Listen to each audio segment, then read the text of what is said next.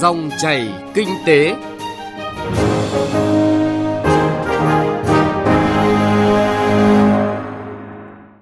Xin chào quý vị và các bạn, dòng chảy kinh tế hôm nay có những nội dung sau. Phát triển kinh tế tư nhân là ưu tiên để phát triển bền vững. Số hóa ngân hàng, ngân hàng của tương lai. Chuyên mục chuyện thị trường chuyển đến nội dung nhộn nhịp quà tặng và hoạt động nhân ngày quốc tế phụ nữ. Trước khi đến với những nội dung vừa giới thiệu, chúng tôi xin chuyển đến quý vị và các bạn một số thông tin kinh tế nổi bật. Thưa quý vị và các bạn, Thứ trưởng Bộ Công Thương Hoàng Quốc Vượng cho biết, Bộ Công Thương đã có phương án điều chỉnh giá bán lẻ điện bình quân và đã được chính phủ chấp thuận. Theo đó, giá bán lẻ điện bình quân trên cả nước dự kiến sẽ tăng 8,36%, đưa giá bán lẻ điện bình quân từ 1.720 đồng 1 kWh lên 1.864 đồng 1 kWh, dự kiến từ cuối tháng 3 này. Ngay tháng đầu năm 2019, theo Tổng cục Thống kê, Việt Nam xuất siêu vào thị trường Liên minh châu Âu 2,5 tỷ đô la Mỹ, với mức thương mại xuất khẩu từ Việt Nam vào Liên minh châu Âu đạt 3,77 tỷ đô la Mỹ, trong khi nhập khẩu từ Liên minh châu Âu về Việt Nam chỉ 1,26 tỷ đô la Mỹ. Tính chung 2 tháng đầu năm nay, thị trường Liên minh châu Âu đứng thứ hai về kinh ngạch xuất khẩu hàng hóa của Việt Nam đạt 6,3 tỷ đô la Mỹ, tăng 1,2% so với cùng kỳ năm trước. Theo Cục Chế biến và Phát triển thị trường nông sản, Bộ Nông nghiệp và Phát triển nông thôn, các thị trường siết chặt yêu cầu về chất lượng, kiểm nghiệm kiểm dịch đối với nông thủy sản nhập khẩu đang đặt ra thách thức rất lớn cho hoạt động sản xuất hàng nông sản xuất khẩu của Việt Nam. Hiện hàng hóa nông nghiệp của Việt Nam đang được xuất khẩu sang 180 nước và vùng lãnh thổ, đứng thứ hai khu vực Đông Nam Á và đứng thứ 15 trên thế giới với 10 mặt hàng xuất khẩu trên 1 tỷ đô la Mỹ, 6 mặt hàng đạt trên 3 tỷ. Ứng dụng ví Việt của Ngân hàng Bưu điện Liên Việt mới áp dụng mức lãi suất đặc biệt với gửi tiết kiệm online. Gửi tiết kiệm online là một hình thức gửi tiết kiệm có kỳ hạn trong thời đại số. Để có thể gửi tiết kiệm online, chỉ cần đăng nhập ví Việt, chọn dịch vụ ngân hàng, sau đó chọn dịch vụ tiết kiệm là có thể mở ngay một sổ tiết kiệm online trên ví Việt mà không cần bất cứ thủ tục nào. Đặc biệt từ ngày 1 tháng 3 năm 2019, Ví Việt áp dụng mức lãi suất đặc quyền lên tới 8% một năm, cao hơn lãi suất tại quầy giao dịch cho tất cả khách hàng gửi tiết kiệm online.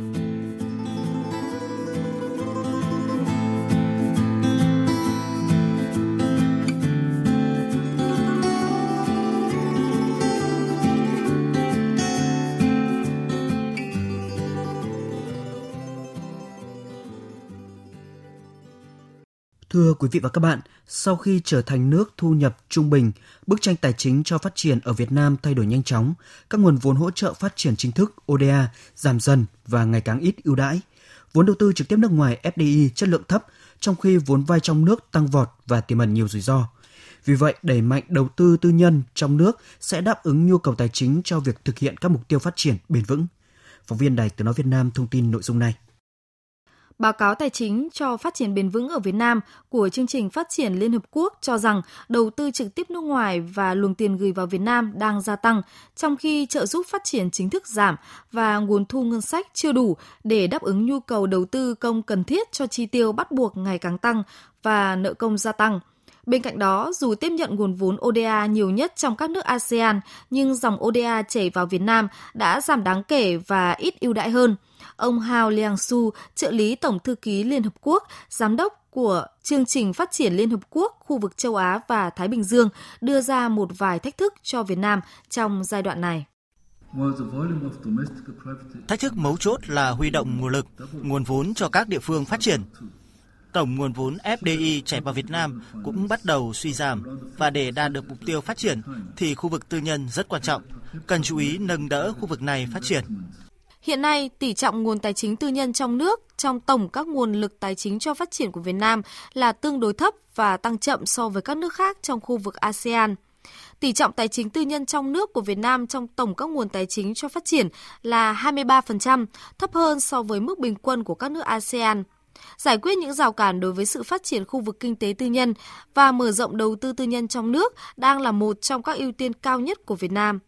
Tuy nhiên, thúc đẩy khu vực kinh tế tư nhân phát triển và mở rộng đầu tư ở Việt Nam cần tạo ra một sân chơi bình đẳng cho khu vực tư nhân trong nước thực hiện các chính sách và hỗ trợ có trọng điểm để các doanh nghiệp tư nhân trong nước phát triển về quy mô, nâng cao năng suất lao động và khả năng cạnh tranh.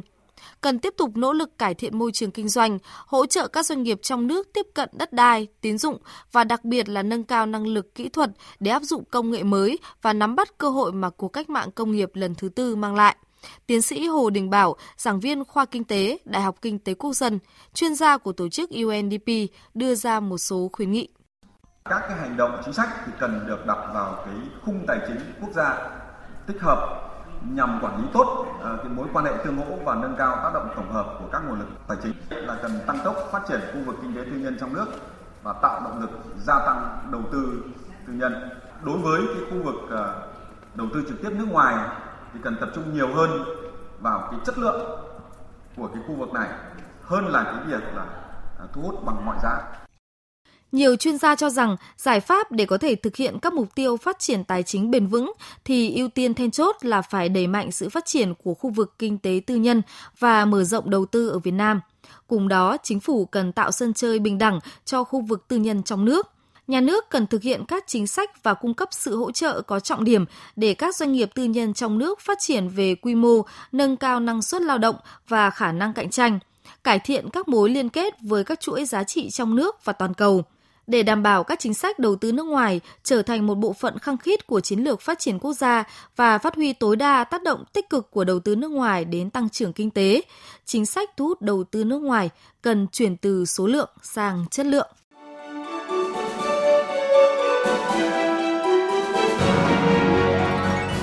Dòng chảy kinh tế, dòng chảy cuộc sống.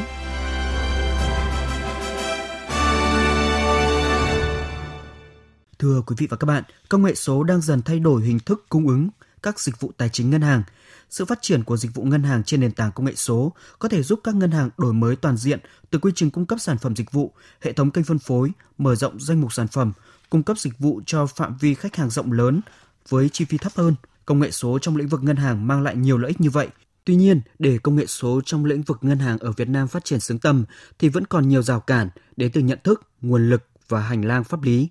Phóng viên Bảo Ngọc thông tin nội dung này. Hiện nay, nhiều ngân hàng bước đầu đã chuyển đổi mô hình hoạt động kinh doanh và sản phẩm, dịch vụ theo hướng số hóa thực thụ như Ngân hàng Tiên Phong với ngân hàng tự động Lai Banh, Ngân hàng Việt Nam Thịnh Vượng với ứng dụng ngân hàng số Timo, Ngân hàng Phương Đông với chiến lược chuyển đổi ngân hàng số, Ngân hàng Ngoại thương với không gian ngân hàng số Digital Lab, Ngân hàng Công thương với Co banh thế hệ mới và kho dữ liệu doanh nghiệp hiện đại, Ngân hàng quân đội với ứng dụng trợ lý ảo chatbot phục vụ 24 trên 7 trên mạng xã hội. Napat với dịch vụ số hóa thể nội địa. Và Ngân hàng Liên Việt Postbank với ví Việt. Ông Phan Thanh Sơn, Giám đốc chuyển đổi khối ngân hàng giao dịch, Ngân hàng Thương mại Cổ phần Kỹ thương Việt Nam Techcombank cho rằng thông qua ngân hàng số sẽ có nhiều lợi ích cho ngân hàng và người sử dụng. Thông qua kênh số thì chúng ta có cái cơ hội tương tác ờ, với ờ, khách hàng nhiều hơn và thông qua đó chúng ta hiểu hành vi khách hàng nhiều hơn để thực sự ờ, có thể chuyển những cái cơ hội đó thành các sản phẩm dịch vụ thì đòi hỏi một cái sự đầu tư rất là nghiêm túc không chỉ về vốn liên quan đến công nghệ mà còn là con người còn là văn hóa dịch vụ còn là những vấn đề liên quan đến uh, những cái uh, hiểu biết khách hàng với chi phí thấp hơn và phạm vi bao phủ rộng hơn, công nghệ số đang dần khiến các ngân hàng thay đổi mô hình kinh doanh truyền thống trên toàn cầu, từng bước khẳng định vai trò của công nghệ trong thời đại mới. Từ đó gia tăng đáng kể doanh thu và lợi nhuận, giảm dần sự tập trung vào nguồn thu nhập truyền thống từ hoạt động tín dụng, góp phần quan trọng cho sự phát triển bền vững trong dài hạn. Ông Michael liang giám đốc công nghệ và vận hành ngân hàng China Citic của Hồng Kông, đưa ra những kinh nghiệm về ngân hàng số mà ngân hàng China Citic đang triển khai. Một vài ví dụ về ứng dụng ngân hàng số chúng tôi đang triển khai thành công là ứng dụng ngân hàng cảm ứng. Mọi người đang lái xe chỉ cần một tay thì có thể đăng nhập ứng dụng mobile banking. Chúng tôi cũng triển khai mã bảo mật mềm chỉ cần điện thoại di động thôi, không cần mang theo mã bảo mật bên mình. Liên quan tới ví điện tử, chúng tôi là ngân hàng đầu tiên ở Hồng Kông làm một ví điện tử mua hàng. Có nhiều rủi ro việc gắn ví điện tử với một tài khoản ngân hàng. Chúng tôi mất rất nhiều thời gian thuyết phục cơ quan quản lý nhà nước để phát triển ví điện tử. Tuy nhiên, để công nghệ số trong lĩnh vực ngân hàng có thể phát triển như kỳ vọng, vẫn còn nhiều rào cản Thứ nhất là ngân hàng ngoài việc cạnh tranh với các ngân hàng còn phải cạnh tranh trực tiếp với các công ty fintech. Những ông lớn như Google hay Amazon cũng có kế hoạch thành lập ngân hàng và lợi thế của họ là hệ thống dữ liệu, hành vi người tiêu dùng. 87,5% chuyên gia được khảo sát đánh giá sự trỗi dậy của các công ty fintech hiện nay đang là thách thức đối với hệ thống ngân hàng nói riêng và ngành tài chính nói chung. Thứ hai, yêu cầu trình độ và khả năng hấp thụ công nghệ của nền kinh tế. Ngành ngân hàng và cả người dân cũng đang trở thành thách thức lớn. Về phía khảo sát người tiêu dùng, phần lớn người dùng đánh giá vấn đề bảo mật của ngân hàng là vấn đề cần quan tâm hàng đầu. Đặc biệt, trong bối cảnh công nghệ và các sản phẩm công nghệ không ngừng được đổi mới và du nhập vào thị trường, chú trọng thúc đẩy hợp tác giữa thị trường tài chính và các công ty fintech, cần đảm bảo tính minh bạch, hoàn thiện khung khổ pháp lý hiện hành. Một thách thức nữa được chỉ ra là khung khổ pháp lý. Bà Nguyễn Thị Thanh Sơn, Phó Tổng Giám đốc Ngân hàng Bưu điện Liên Việt, Liên Việt Postbank cho rằng một trong những khó khăn để phát triển ngân hàng số là khung pháp lý hiện nay vẫn chưa hoàn thiện. Lĩnh vực ngân hàng số nói riêng và lĩnh vực công nghệ nói chung thì cái cơ chế chính sách không riêng gì ở Việt Nam mà ở các nước khác cũng vậy thôi thì đều đang trong cái quá trình hoàn thiện. Chắc chắn là khi mà chúng tôi triển khai cái uh, ngân hàng số ngay cả triển khai cái lĩnh vực mà ví điện tử thì cũng có rất là nhiều cái vướng mắc trong cái việc này. Không phải là ờ, cái cái khung chính sách nó nó nó chưa đầy đủ mà cái khung chính sách là bởi vì có thực tiễn nó đi quá nhanh nên khung chính sách thì bao giờ cũng phải có một cái độ trễ nhất định. Thưa quý vị, dự báo trong 10 năm tới, phần lớn doanh thu từ ngân hàng bán lẻ là nhờ vào các trang mạng, điện thoại di động hay ứng dụng trên máy tính bảng. Vì vậy, nếu các ngân hàng trong nước không nắm bắt và thay đổi xu thế, cải thiện khả năng ứng dụng trên điện thoại di động của các tiện ích dịch vụ, phát triển mạnh các hỗ trợ dịch vụ qua Internet thì việc khách hàng tiếp tục sử dụng và gắn bó lâu dài với ngân hàng là rất khó khăn.